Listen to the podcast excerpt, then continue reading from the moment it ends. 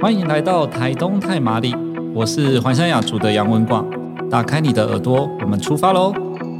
台湾地方创生基金会与《续时报》邀请您一起听地方的故事，创生的甘苦。 Hello，各位听众朋友们，大家好，我是玉宁，欢迎回到地方创生的节目。我们先欢迎台湾地方创生基金会的董事长陈美玲，美玲姐好。玉宁好，文官好。今天美玲姐帮我们带来这位呢，是在台湾最高的地方主持一个设计工作室，但同时也是一个民宿老板的这个环山雅族的民宿负责人。而且我看资料还有一个协会的角色是金针山发展协会的理事长杨文广，文广来到我们的节目，文广好。嗨，哎大家好，我是文广。好，刚刚有很长的这个介绍，就是我可不可以先请问广自己先决定你到底是要担任哪个角色？有民宿负责人，有协会理事长，还有这个设计工作室的老板。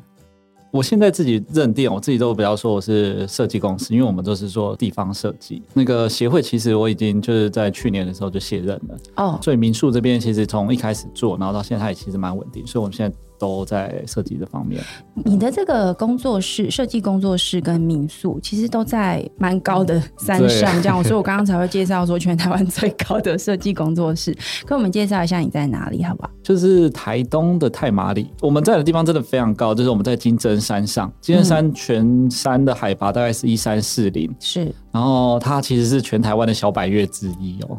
然后我们就在快到山顶那边，所以我们用走路就可以登百越的。你基本上在百越上就 对对对对对，我了在百越上。刚刚有谈到在泰马里哦，然后就呃在一千一百海拔的这对个位置，嗯对不对？嗯所以像现在是夏天蛮热的，你们那边的平均温度是多少？其实我我们这边夏天也大概才二十五、二十六度，所以现在民宿生意应该非常 好，非常好。我们这夏天是避暑胜地。啊对吧所以现在才有空来这边跟我们录节目的。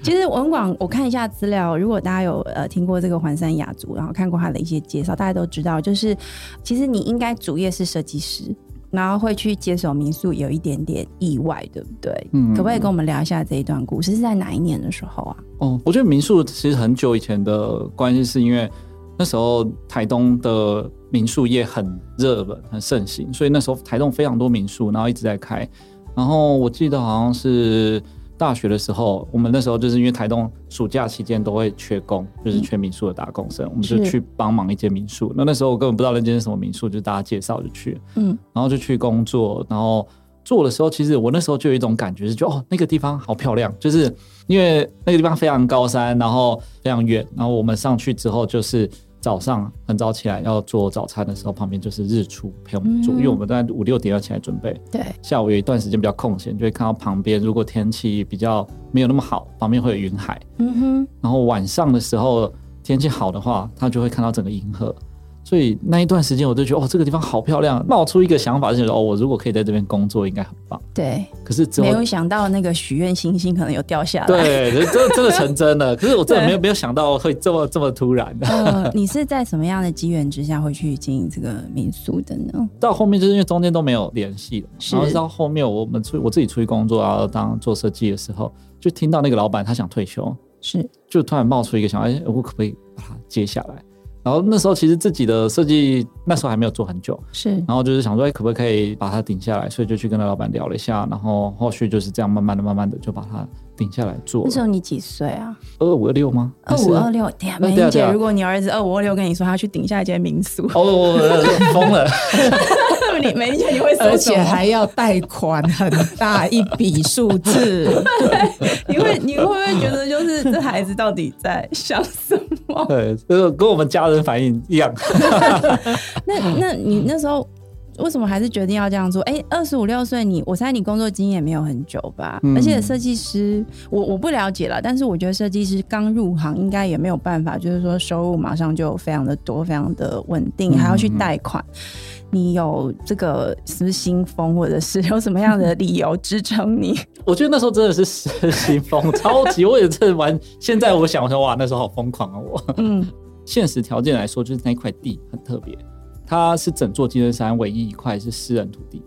就是因为那是那是一些就是地区的渊源啊，是所以基本上山上都是一些国有地或什么的，是所以那一块地它本身就有自己的价值，然后上面也有建物，所以其实我们当初知道这件事情，然后回去跟其实家里讨论啊，就说哦，到底你你那么年轻都跑来回山上干嘛？就你应该是出去啊你。是台东本地人嘛，对对对对对对不对嗯，那台东其实那时候也是都会有一个一个热潮，就是哎，你小朋友高中、大学毕业，你应该在外县市工作，对你不应该回台东，是，就是因为他会觉得台东没有那么多工作机会，嗯哼，所以那时候也是一样。可是我就是不知道为什么，就是非常想要做，嗯哼就是这我自己也不知道为什么那个冲动。那时候其实我问了很多朋友， 对，因为因为其实那个民宿老板就说啊，你一个人做不了， 就是说你你自己一个人不可能做啊，这民宿超大间的。是 然后几就个房间，呃十二间房间，十二间房对间，对其实是算中型的民宿，对哎对对，嗯，就是一个人真的完全做不来，所以那时候我就找了很多朋友一直在聊，说哎、你你要不要来？你要不要来？大家就说哇，你真的是你很疯了吗对对为什么要拖我下水对？对，我说谁会想跟你去那么远的地方？是，刚好就是问到最后，就是我一个我哥哥，然后那时候是一个是我我女朋友，是然后现在变成我太太，这样子，是嗯，三个人一起。等一下，你是说你亲哥哥？对，就是我亲所以哥你哥把你爸妈的另外一个儿子一起拖下水。 对， 那到那边去，我相信你哥哥应该也还算年轻。那刚开始怎么嗯做？因为我觉得要贷款也不容易啊，一定要承担非常大的风险。跟我们聊一聊当时怎么开始这第一步。我觉得比较多的部分，其实是在说服前一个业主要把他们交给我们。我觉得这这件事情反而花了我们比较多的心力，因为嗯本身上这件事情，它就是光就是那块地，它大概就是蛮腹地蛮大，然后它嗯又是建地，然后是风景又有自己。其实环山有族以前就是经营过，所以它其实本身的状态跟价值是好的。对，所以不管是银行或谁谈，他们都会觉得，哎、这个地方是有潜力的。是，只是那时候我们在跟前一个老板讨论这件事，他们就说，一开始是他们其实一直在找人接手，可是其实找不到人接，他们原本打算收起来。然后我们去的时候，他们反而会觉得说，哦，你你才一个人，然后几个小朋友这样做，我还想做做了，他那时候已经做了六年了，是六七年，他就觉得我教你手腕会不会就垮？派去。对对对对，就是会不会垮掉这样。对，其实花了蛮长时间，就是老板也在那边，然后我们也去那边做，是就很像他，就是他先请我们，哦。就这种慢慢的、慢慢的先做。看看你们是不是真心的，对然后对再对体力撑不撑得起来，嗯然后决心有没有想要真的待在那里。嗯你花多少时间说服他？做了大概半年吧，嗯就是一直都在那边做。哦，就那时候半年真是非常 硬。你不是说风景很好吗？做的事情不是差不多吗？哦，对对，我觉得做民宿就是一件事情，就是我们会有很多梦想，想象梦幻泡泡，对就说哦，民宿应该很惬意。然后我做完民宿之后，就是跟客人可以喝茶、下午茶、泡茶、聊天对。没有没有，你知道，客人一离开，你就要去刷厕所、刷马桶、换被单而，且有十二间，对，你还要做十二 次，超累，超级累是。然后做完之后，你还要表现的跟没有事一样，然后再走出来接待客人。哦，对你还要一副很悠闲的样子，对对对因为他没有想要看到一个累翻的老板，对对对他只想要看到一个悠闲的他老是板。想来放松的。嗯哼， 我记得那时候刚开始学，因为什么都要学，对然，后也没有上手。我们从早上五点起来学的买菜，去市场买菜买完。然后也有自己的餐厅嘛。对对不对，然后我哦嗯们就买买菜回来，然后开始弄弄弄弄弄，煮煮弄弄弄弄到晚上大概九点十等一点下。哎煮饭要自己煮吗？煮菜自己煮有因为我们三个伙伴嘛，所以对大家就负责自己的一块。 ？OK，嗯，然后这，样子半年内还是没有改变这个决心。嗯，我那时候真的对还是做了下去。那你工设计工作室是什么时候开的呢？我觉得设计工作室跟我我们民宿就是因为这样子，然后会一直有设计工作室，是因为我们发现做民宿那时候会饿死。你不是说条件很好，营养也很看好 没？有，那对个啊还是就有淡旺季的 对问对题。对对对。如果你是接手别人的民宿，对民宿是很吃老板的一个一个行业，就是老板的接待方式是客人会喜欢这老板，嗯很多时候都是这样。所以我们那时候刚做，等于说有一批客人全部流失掉。对，因为他们喜欢钱，老板不喜欢你。对，我们是年轻人 嘛。对。嗯， 然后这时候就是慢慢来，我觉得那里大家就说什么创业三年，就是会就是你没有办法打拼，就是我们那时候真的体验到，就是是那一年、两年、三年的时间，就是客人从掉到最低，然后再对慢慢的这样爬起来。对可是那时候因为最低，我们还是要 cover，所以我还是会去做以前设计的工作。 OK。嗯，但因为设计师工作，它相对来说比较有机会稍微远距一点点，对对对不对对？对这个是你原本的专业相对能够支持的一个角度。美玲姐，你刚刚是认识文广的时候，是他们已经做到什么阶段了？呃，我是二零二一年认识文广的，那时候他是台东县政府选出来的地方创生的团队，是当年度台东县政府想要辅导的。是，一年他们大概选四到五个团队，对那那一年在南回选了两个团队，另外一个就是在泰武的佳佳，也来上过我们的 podcast，是另外一个就是文广在太马里。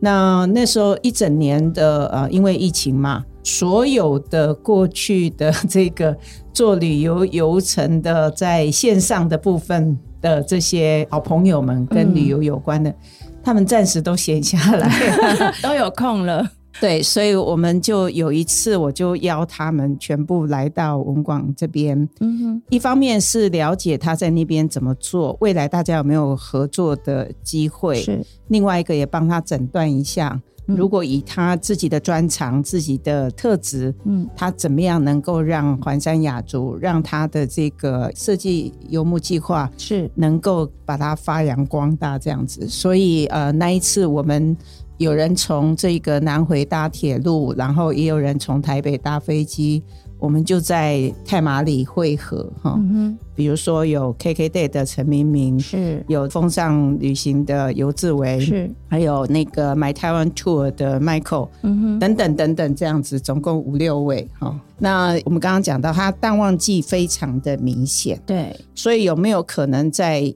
淡季的时候创造出新的一个模式，商业的模式出来这样子？嗯哼那因为他自己做设计背景，所以他曾经玩过这一个实境解谜。对，后来大家就觉得，哎、这或许是一个很好的一个切入点，这样子。所以后来他在疫情期间也 run 了好几次，这样我知道的都秒杀哈，嗯哼大家都很有兴趣。那这些等一下文广可以再分享一下。另外一个就是。他透过那个设计游牧的计划呢，把很多的设计师抠到了他太马里来，对，但不是只来他环山雅族哦，是让这些设计师帮当地的部落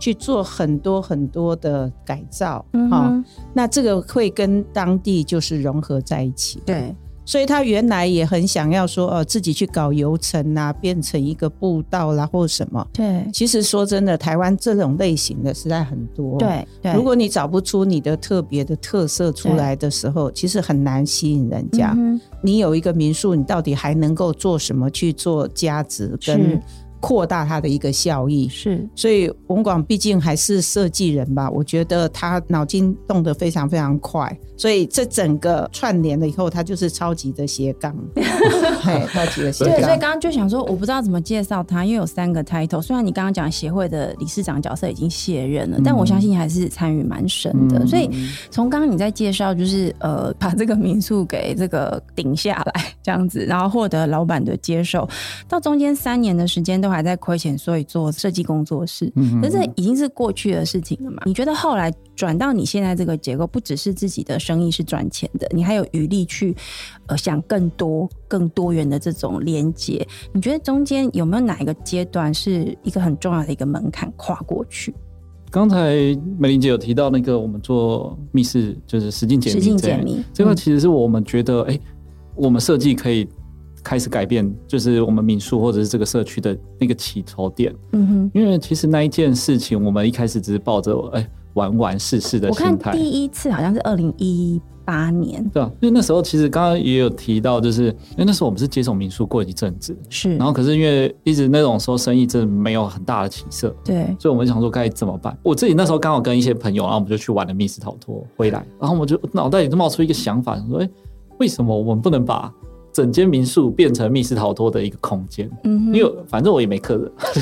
是这个意思吧？反正也没客人，是啊不是？对对对， OK，那但而且我刚刚在想，嗯，因为你不是说你们那边就是旁边都是国有地嘛，对不对？嗯然后就你们一间民宿在那里，嗯就，是他也没地方可以逃，对对超级适合柯南的剧情 对，会有的地超超方。可怕的感觉。 嗯，那你怎么设计这个？因为我们的淡季就是十到以前淡季十到十二月，那时候就对是山上最容易起雾的时候，然后很冷，哦很冷，对，然后嗯又起雾，所以你看不到什么风景。 对可，是你想象一件事，你开车上山，然后整个都是大雾，然后开开开，开到一半，然后突然出现一间民宿，你不觉得这就是那种密室杀人会发生的地 方？就是感觉是柯对南的开对场，对对所以才叫迷雾环山。对对对不对？第一那届可开不可以始。简单跟我们介绍一下这个实境解谜，它整个设计概念跟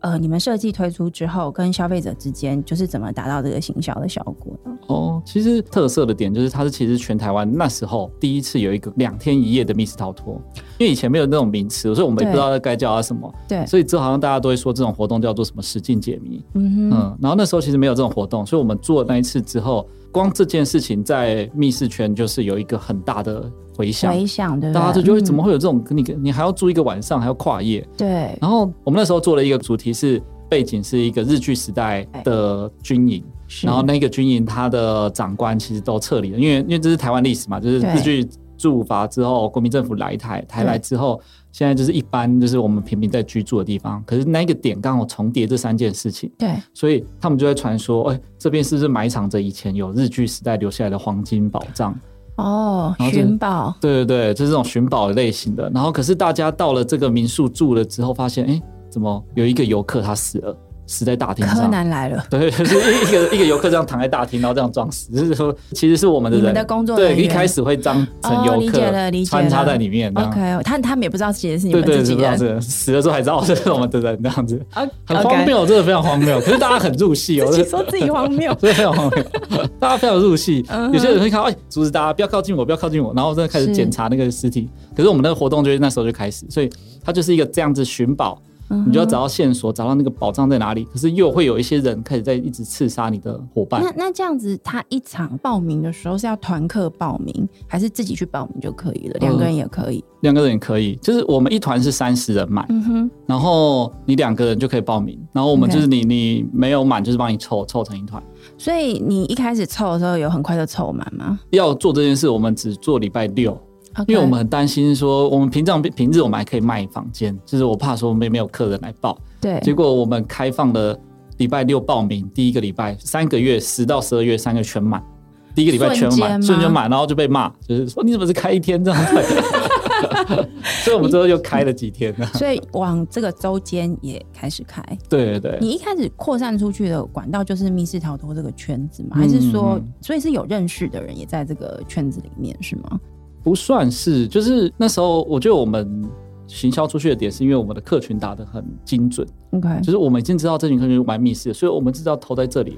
然后他们就很快理解的了散播速度很快，好，因为我嗯看你们、呃后来也推了这个《迷雾环山二》，这个是现在的吗？还嗯是是持续一直一直有接下来？因为你们的剧情走向据说有十条，哦，对，然后有五十道以上的谜题，嗯两百、件以上的活动道具，还有嗯非线性的结 局。所以贵公司的专长是， 我现在觉得又有不太一样 了。你们到底几个人啊？ 哦，我们公司现在现在有七个人啊，以前在做密室的时候大概只有两个人这样。你是说第一个剧对情第一刚刚个讲那个有游客躺在对地对上是对对对两个人自己去想出来的？那你不担心说不好玩吗？我自己会觉得，哎、我觉得好玩，这就好玩。 哎、梅姐，这我也是一知道种很适合。 先说服自己啊， 那你那时候，因为梅姐刚刚讲了嘛，梅姐带了那么多那个大咖去、嗯，大神们去，然后他们在那边听你讲，你有在想说，就是他们到底来干嘛，然后为什么要来这样子吗？ 我还蛮好奇你当时的心情的我。那时候其实蛮惊讶，就是梅姐说要带上来的时候，我没有意识到我会有这么大咖的。 上来说啊，这那梅姐介绍完之后，我想说哇，这我还要讲吗？那到那后来你讲了什么？我我那时候其实原本是讲别的东西，是就是我们要做了，就是类似有点像体验游程那些，是然后只是中间刚好有一段我在讲到那个我们以前做密室的这一块，对然后结果陈明明他们就说我也要玩，就就是他们就说、 哎，这个好像比较好哎、这个比较厉害， 所有人开始出钱是叫我们办第二届这样。哦，所以第二届是因为这个契机才决定延续的吗？对对对，其实我们办完第一届一整年都一直有人叫我们办第二届那，为什么没有继续？因为太累了。 我们是做民宿的， 真的太累没有了没。有没有，我刚刚问你说贵公司的专长到底是什么？因为你后来发展出，我觉得十条剧情走向跟两百件以上的活动道具，就代表说你其实就是一直持续投入嘛。嗯那如果我们从商业模式来讲的话，你你怎么定位一直做这件事情？我其实蛮想知道它就是是有赚钱还是没有赚钱。我们不能说有赚钱，是真的非常好，所以是 OK，对，非常 OK。因为那时候其实我们自己也吓到，嗯就是因为我们都办在淡季，淡季我我举个例子哈，淡季原本的住宿大概就两层对客人，可是我们办了这场活动之后，就是因为我们它有含住宿嘛，对，光是住宿这边就直接提到六成以上，哦，那差很多哦哎、呃，然后再加三倍以上了，嗯，对。还再加上门票什么的，所以其实那时候就就会想办，可是就觉得哦好累 哦，但是在旺季的时候没有特别做，是因为旺季本身需要的服务形态不一样。嗯，嗯，它大概旺季会需要的是什么？我我们民宿旺季就是只要住宿嘛，客人来住就好了，对我住们宿因为它跟餐饮而已。因为对他要对自对己出去玩，要去走他对的对对行程。嗯 OK，这个从一八年开始到现在，是不是就变成环山雅族经营的一个模式呢？嗯，对，它偶尔会出 现，不是，可应该还不会到主要，不过就是偶尔出现，你如果把它变成一个例行的，当然也不是不好啦，对，哈。但是如果你能够有给人家一个惊喜，还有一个啊、有些可能这个也有特定的一个族群，他们喜欢玩这种对啊嗯实境解谜，那他当然希望你要一直有更新，有新的东西，他对，好奇嘛，这样子。对，因为我看他的这个实境解谜的剧情，都是以泰马里在地的文化跟排湾族的一些历史，对不对？作为故定事，啊，嗯你如果没有跟在地做连接，就没有意义啦没。错，排湾族的文化或是泰马里的文化，它的历史环节，如果今天我们对这个，虽然你偶尔会办一下，啊但是我们还是会很想参加的话，可以怎么样去想象跟期待它的那个故事的核心会有哪些可能的元素呢？故事加到我们游戏里面这点，其实我们一开始没有意识到，是那一次梅姐带了大家来之后，我们才知道说哦，原来我们在做这件事。嗯哼，因为其实我们在设定第一项第一集的游戏故事，它是金针山的历史。对我们那时候只是因为找不到要做什么故事，然后金针山历史还蛮酷的，就拿来做。是然后到了第二届的时候，我们想说，这样我们还要再做什么？那时候就有提议说，嗯怎么跟在地连接？所以我们对开始跟可能泰马里的传统跟部落的传统，嗯因为我们自己本身说实在，我们不是部落的人，然后我们是也不是原住民，所以对，我们在弄使用这些文化或者是故事的时候，其实都很小心，嗯因为我们很怕就是文化挪用或者是对对这种事对情。嗯所以当时我们之后才建立出另外一个标准，就是说我们不去讲太多的仪式，也不太去讲正统的故事线或什么东西。嗯哼我们全部里面其实用的都是神话，因为我们如果用一条线，它表示它只能讲一个故事。对这样，因为每一个我觉得在一个一个群体里面会有各种故事在。嗯可是我们神话的话可以用很多种，因为每个对人有不同的神话，我可以用不同的神话套进来。是然后做成一条故事线，所以他才会有看到那么多的故事线，那么多的剧情。嗯哼其实梅姐那时候上来之后跟我们讲这件事情的时候，我们开始想思考，然后做完这件事，我我们自己团队啊也发现我们更认识这个地方。游客有一个很有趣的点，对像我们做第一届的时候，我们玩到最后，对我们会说一句。这是真实故事改编，是大家全部会吓到。我说我玩的那些故事全都是真实。我说对对对，那是金针山的历史，他们全都记下来了，就是很那容是易，会很印象深刻，对，很印象深刻。对因为它参与在那个历史中，导览听听就走，完全不同。对对对，这个设计师游牧计划也是接下来要请文广帮忙这个多分享的，因为其实我刚才听你讲这个迷雾环山的设计的时候，我觉得里面有非常多的设计思考的概念必须要带进来。嗯然后我在想，为什么你们的团队会做这个事情，跟别的民宿也想要做类似的东西，但做出来不太一样？我不确定跟你们的设计师团队的这样的一个 mindset，、设嗯计思考这样的 mindset 有没有关系？那另外一个就是你推动这个设计师游牧计划，我觉得这也是一个。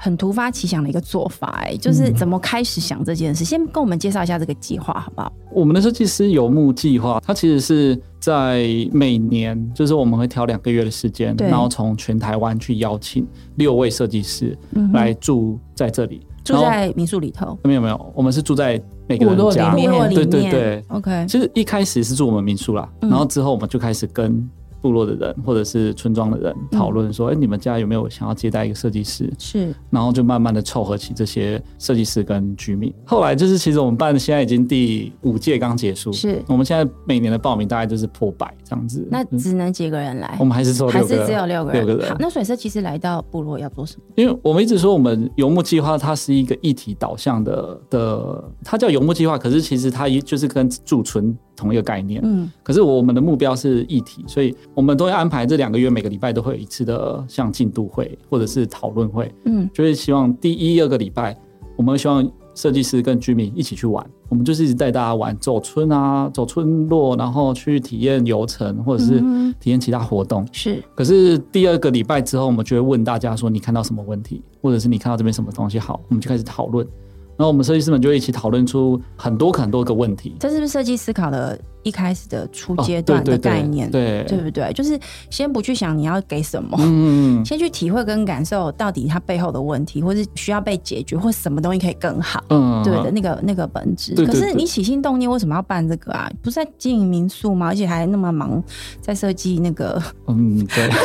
游他就是戏。要搞死自己。啊那就呃为什么会开始想要做这件事？其实那时候密室逃脱做完了，对然后我们发现这件事情很好，就是大家想很相关，对不对？对对对，嗯他就是这个反应很好。然后我是因为我学过设计，我觉得这样可以做。对这样我我们就想说，我自己在这边又想说，可不可以解决大家的事？嗯哼，然后就会想说，哎、我可不可以去做？就发现我自己一个人没有办法做，所以嗯哼我们就想说跟台湾去问有没有想要来这边帮我们解决我们的问题。这所以后样，来大家有没有发现一些有趣的问题是大家没有呃意识到的？嗯，像第一届好了，嗯他解决了一个金针山很大的一个问题，是就是哦这边很容易迷路，就是那时候上山过，大家就知道说哦金针山的路路小小的，对，路小小的，很多岔路，然后超容易迷路，而且重点是你一迷路就会很难找到你，就是电话就打说你在哪里，我我在这我边，也不知道怎么对说这边有棵树，我整座山都是树，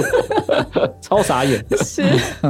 所以我们那时候就是讨论完这件事之后，我们跟设计师就开始在沟通聊说这件事情，嗯，然后那时候也是六位设计师，有的设计师就说这样我们就让迷路变成一个悠闲，就是我在对的方向迷路。那是那一届的主题，嗯哼所以他就变成迷路是一种悠闲，然后对另外一个人也是解决迷路这件事，让他在迷路的时候更有安全感。 OK，所以那是那一次的做法就是最后面呢，我们整理出就是金针山的指示牌。就是在路上面开始放指示牌这样子嘛。这哦这可能听起来，哎，这不是应该早就该放的吗？对不对？对，你怎么知 道我想这样问？可是山上就是这个问题，就是 因为我们山上的路实在太多 了， 然后放不完，对也然不后知道怎么放。 我们就是不知道怎么有一个逻辑放，因为你怎么放都会有迷路，所以我们之后其实在这个直排的背后有一个更大的整体的概念，是我们把深圳山分成三个区域来，嗯它是 A、B、C 三区，对，它就有一些设计概念，就是例如对应山上的颜色，例如说蓝色、绿色、黄色，所以我们的指示牌也有对应的颜色。你只要一迷路，你要看到什么，就是我们也会有那种公里数的小牌，对，因为做大牌我们那时候的经费不足啦，我们就做更多小只以的前牌这。钱都是谁出的？你们自己出啊？哦，没有没有，这个我们就提这个案，然后给公所，公所 o k 公所的哦 OK，所以公所所的也一起进来了，对对对不对，公所那时候也嗯经嗯加入。嗯嗯然后那时候就是用这种方式，所以不管是游客他不知道自己哪里哪里，他可能可以看指示牌；，另外一个是他迷路的时候，他就是说我现在旁边指示牌是什么颜色，对我们就会知道他在哪一个位置上。嗯哼，以前因为我自己也是之前的理事长，所以我们负责接那个游客的电话。对以前一个礼拜大概五六通迷路电话是正常的，你看理事长的工作 我哦们理事长很很杂，你知道吗， 什么都要自己来。 好，可是游客那现在服务中心也是我们这样。所以现在接的电话是不是？我们现在其实很少，大概一两个礼拜才会接到一通。所以这个是那六位第一届的六位设计师，不需要经过筛选的六位设计师一起想出来的。那后来呢？还有解决什么有趣的问题吗？嗯，后来其实我们也有做一个新著名的议题，嗯我觉得这个也蛮有趣，就是嗯因为部落那边是当然是非常多原民文化部落，所以很多人做。对，然后可是有一位他刚好是在就是类似台粤料理店，是然后他们那一间店比较大，所以其是实那个老板娘她平常都会办一些算是团聚的活嗯动，就是新移民来这边一起住。对。可是来的时候就会发现，因为其实各个国家他们就会有不同的文化习惯对对对跟交流方式，对所以那个设计师进去的时候，他其实就先跟着他们一起活动，就看他们平常的聚会是怎样，然后开始设计一些呃像是地图或者是什么样子的菜单或者是产品架，对就，是给大家去写说你是从哪一个地方来的，然后你平常喜欢吃什么。它设计其实是一个平台架构，嗯让哼，大家可以更去了解哦，你是从越南来的更。快的彼此互相哦，对认对识，对对不对？嗯哎，，美英姐，我觉得游牧计划这样在做的事情，跟让大家到某个地方去，回到原乡，或者是你就算台北人，你跑去这个地方，你也可以带来一些新的可能。可是我觉得游牧计划这个很妙，它不是把人就是说你一定要回来才可以，它就是把人拉来这里。一个两月、两个月两个月的时间，然后去创造一些新的可能，这也是一个很有趣的地方创生的一个做法，对不对？对我，我觉得这个也就只有这种学设计的人会才去会这样想出来的。 嘿，然后呢，他们也透过他们的设计力去帮很多的部落，他们原来可能只会生产、只会加工这样子，嗯嗯，帮他的产品啊、具有设计力，然后能够嗯改变他的这个行销的一个模式这样子。嗯哼那部落他们就能够接受，尤其部落他们可能原来都不会想到这一些，对，那透过这些设设计师来到这边，又是跟他们生活在一起，嗯，那彼此之间有很多的交流，嗯不是对说啊，我就来指导你，叫你非要这样做不可，不是，而是透过沟通以后，把他的专业就融入了，那种就是在无形当中的一个融合的关系，嗯我觉得嗯是很棒的，那比较不是业主跟不的是角色，对不对？嗯顾问的角色嗯是大家先来生活，而且因为部落长老也没有说我要你来干嘛，嗯 是你啊自己说的，对 对不对是啊，那我所知道，因为这样子，很多设计师也跟当地的这些居民嗯，就变成了很好的友谊关系了，嗯呃甚至我觉得也就是关系人口了对啦。对对，嗯他们以后就会有很多的互动，这样子。你嗯的起心动念是要去推动地方的更好或不同，还是说对自己的商业，或者是比如说民宿的住房率啊，或者是你的设计公司本身有带来一些可能性呢？嗯，我觉得最一开始应该还是以，就是我想要让我民宿更好，嗯，可是更多人认识对对它对这样，，嗯所以才也做设计。可是之后对慢慢发现，如果我让这个地区更好，我的民宿生意也就更好。然后就是 OK 一一个连带的，因为一开始设计师先来住你的民宿，对对不对？是提高住房率对，但是后来他们跑去住在部落里面的那个思考模式又更稍微更大一点点的，可是没有，其实因为我们刚开始做，我们这边也是，就是都是免费的啊、就是我们不管办游对牧或者是密室，其实一开始都是我们就是自发性的做。嗯然后我我觉得我们看到现在的设计公司，其实我们有一个核心是对一直在做的是，我们想要把设计思考带到所有的人生活中。嗯，就是像我刚刚一开始提到说，为什么会有游牧计划，就是因为我一个人处理不了这么多的事情，就是只要解决问题就是一个设计，就是设计对就是解决问题的办法。哼，对，然后那时候我想说，既然我没有办法做到，如果我们可以把设计思考这件事带给更多的人，嗯每个人开始解决他生活周遭的每一个小问题，对，这样说不定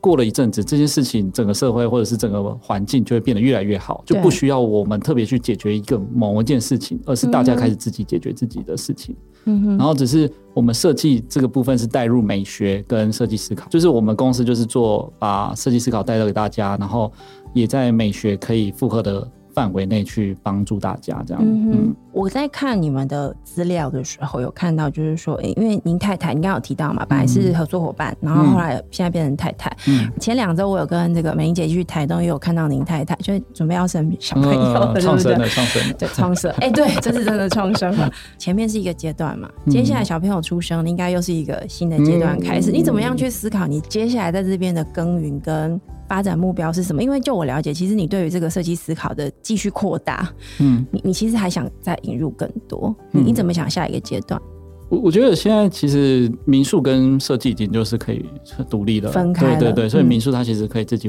营运的很好。嗯，所以我现在比较多的心力就是在做设计这块。对，然然后我自己其实也蛮常思考的，就是我小朋友出生之后我该怎么办？然 后他后的你是说要没有时间睡觉对，之这也类的？是大家都开始恐吓我，你以后都没有时间睡觉。嗯，所以其实也有一个未来，就会对未来更多想象。因为以前都会觉得啊，我可以活到什么时候，我就是做到这个事。可是现在好像有小朋友准备要出生了，你就会想哦，如果之后的教育或者是环境生活，那该怎么办？对，所以我们自己当然会想要改变一下环境，到别的地方，然后也会开始着手看我们可不可以在呃例如说教育或哪方面去认识，或者是能不能帮上一点忙这样子。嗯嗯美玲姐，你觉得文广他们在做的事，因为我刚刚这样听下来，我觉得比较像是在地方找到生活的方式，生活在工作之前，我觉得有一点这个这个味道在。他其实是想要改变地方嘛，嗯然后当然用他的专业，用他的设计能力哈对来做改变地方。他是泰马里人，嗯嗯，他其实想要去改变他的家乡，是，那也因为经营的民宿在这边的生活开始融入了地方之后，将来他有小孩，嗯，他当然他的工作跟生活之间必须要去取得一个平衡，对，那也要去想到小孩的一个未来。嗯哼，泰马里现在的人口的状况也是不是很好，也就是说人口也是在啊、呃外移啦、凋零还是有这样的一个状况。嗯哼，所以，如何能够让他们的下一代可以在这个地方未来是不是有留乡的能力，直接不要再北漂南漂哈、嗯而有机会在这个地方成长，而且甚至可能有很好的一个生活的形态。对，我相信这个都是这一代的年轻人他们去想要的。嗯哼，好、工作跟生活的平衡，然后工作跟家庭可以兼顾，我觉得这个是我们所追求的。嗯哼，你有跟你太太聊了一下，就是说接下来小朋友出生之后要怎么分工，因为你太太负责的是餐厅的部分嘛，嗯嗯对，那你就是设计是是是师，对，的老板。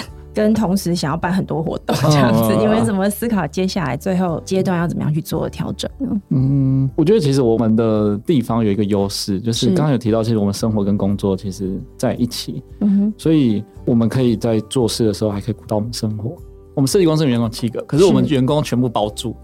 因为 我们原哼，住是住民宿吗？对不是住民宿住民宿嘛。OK， 因为太远了，所以一定要包这个。所以我们就是生活很近，所以我觉得我们之后的就是在工作上的分工，其实就是有谁有空，我们就是会互相照顾，因为其实都看得到，我们都在同一个场域里面有点。像是一个大家庭的感觉，嗯对不对对对对一群人住在一起，一起工作，人生活。嗯嗯嗯，所以我们自己小朋友也是都都还是可以自己照顾，嗯哼这样，嗯，这应该是我觉得很多人的梦想吧，嗯对不对？就是你还是在自己的本业里面，而且又在一个好山好水的地方，嗯，重点是这么热的天气，你们那边平均温只有二十五六 度，非这常的件事情真的非常的令人羡 慕。今天很谢谢文广来到我们的节目，跟我们分享这么精彩的故事哦。我觉得设计思考这件事情，它其实大概是一二一三年的时候非常热的一个题目，可是现在在实现上面，我觉得我今天听到文广在讲的是我听过设计思考实现的最最到位、最最在地，而且它是可以持续一直滚动的一个方法。我相信接下来这个呃游牧计划可能还会有一些新的发展。那我们就静待文广的一些呃现在还不能说的好消息，嗯这样子接下来有一些新的计划再来发展。也谢谢美玲姐今天跟我们的分享。那谢谢文广，谢谢美玲姐，谢谢大家收听我们今天的节目。如果喜欢我们的内容，可以在 Apple p o c k e t 上面给我们五星评价，还有在各大平台按下追踪。如果节目更新的时候，我们一定会通知您。我们下一集再见喽，拜拜，拜拜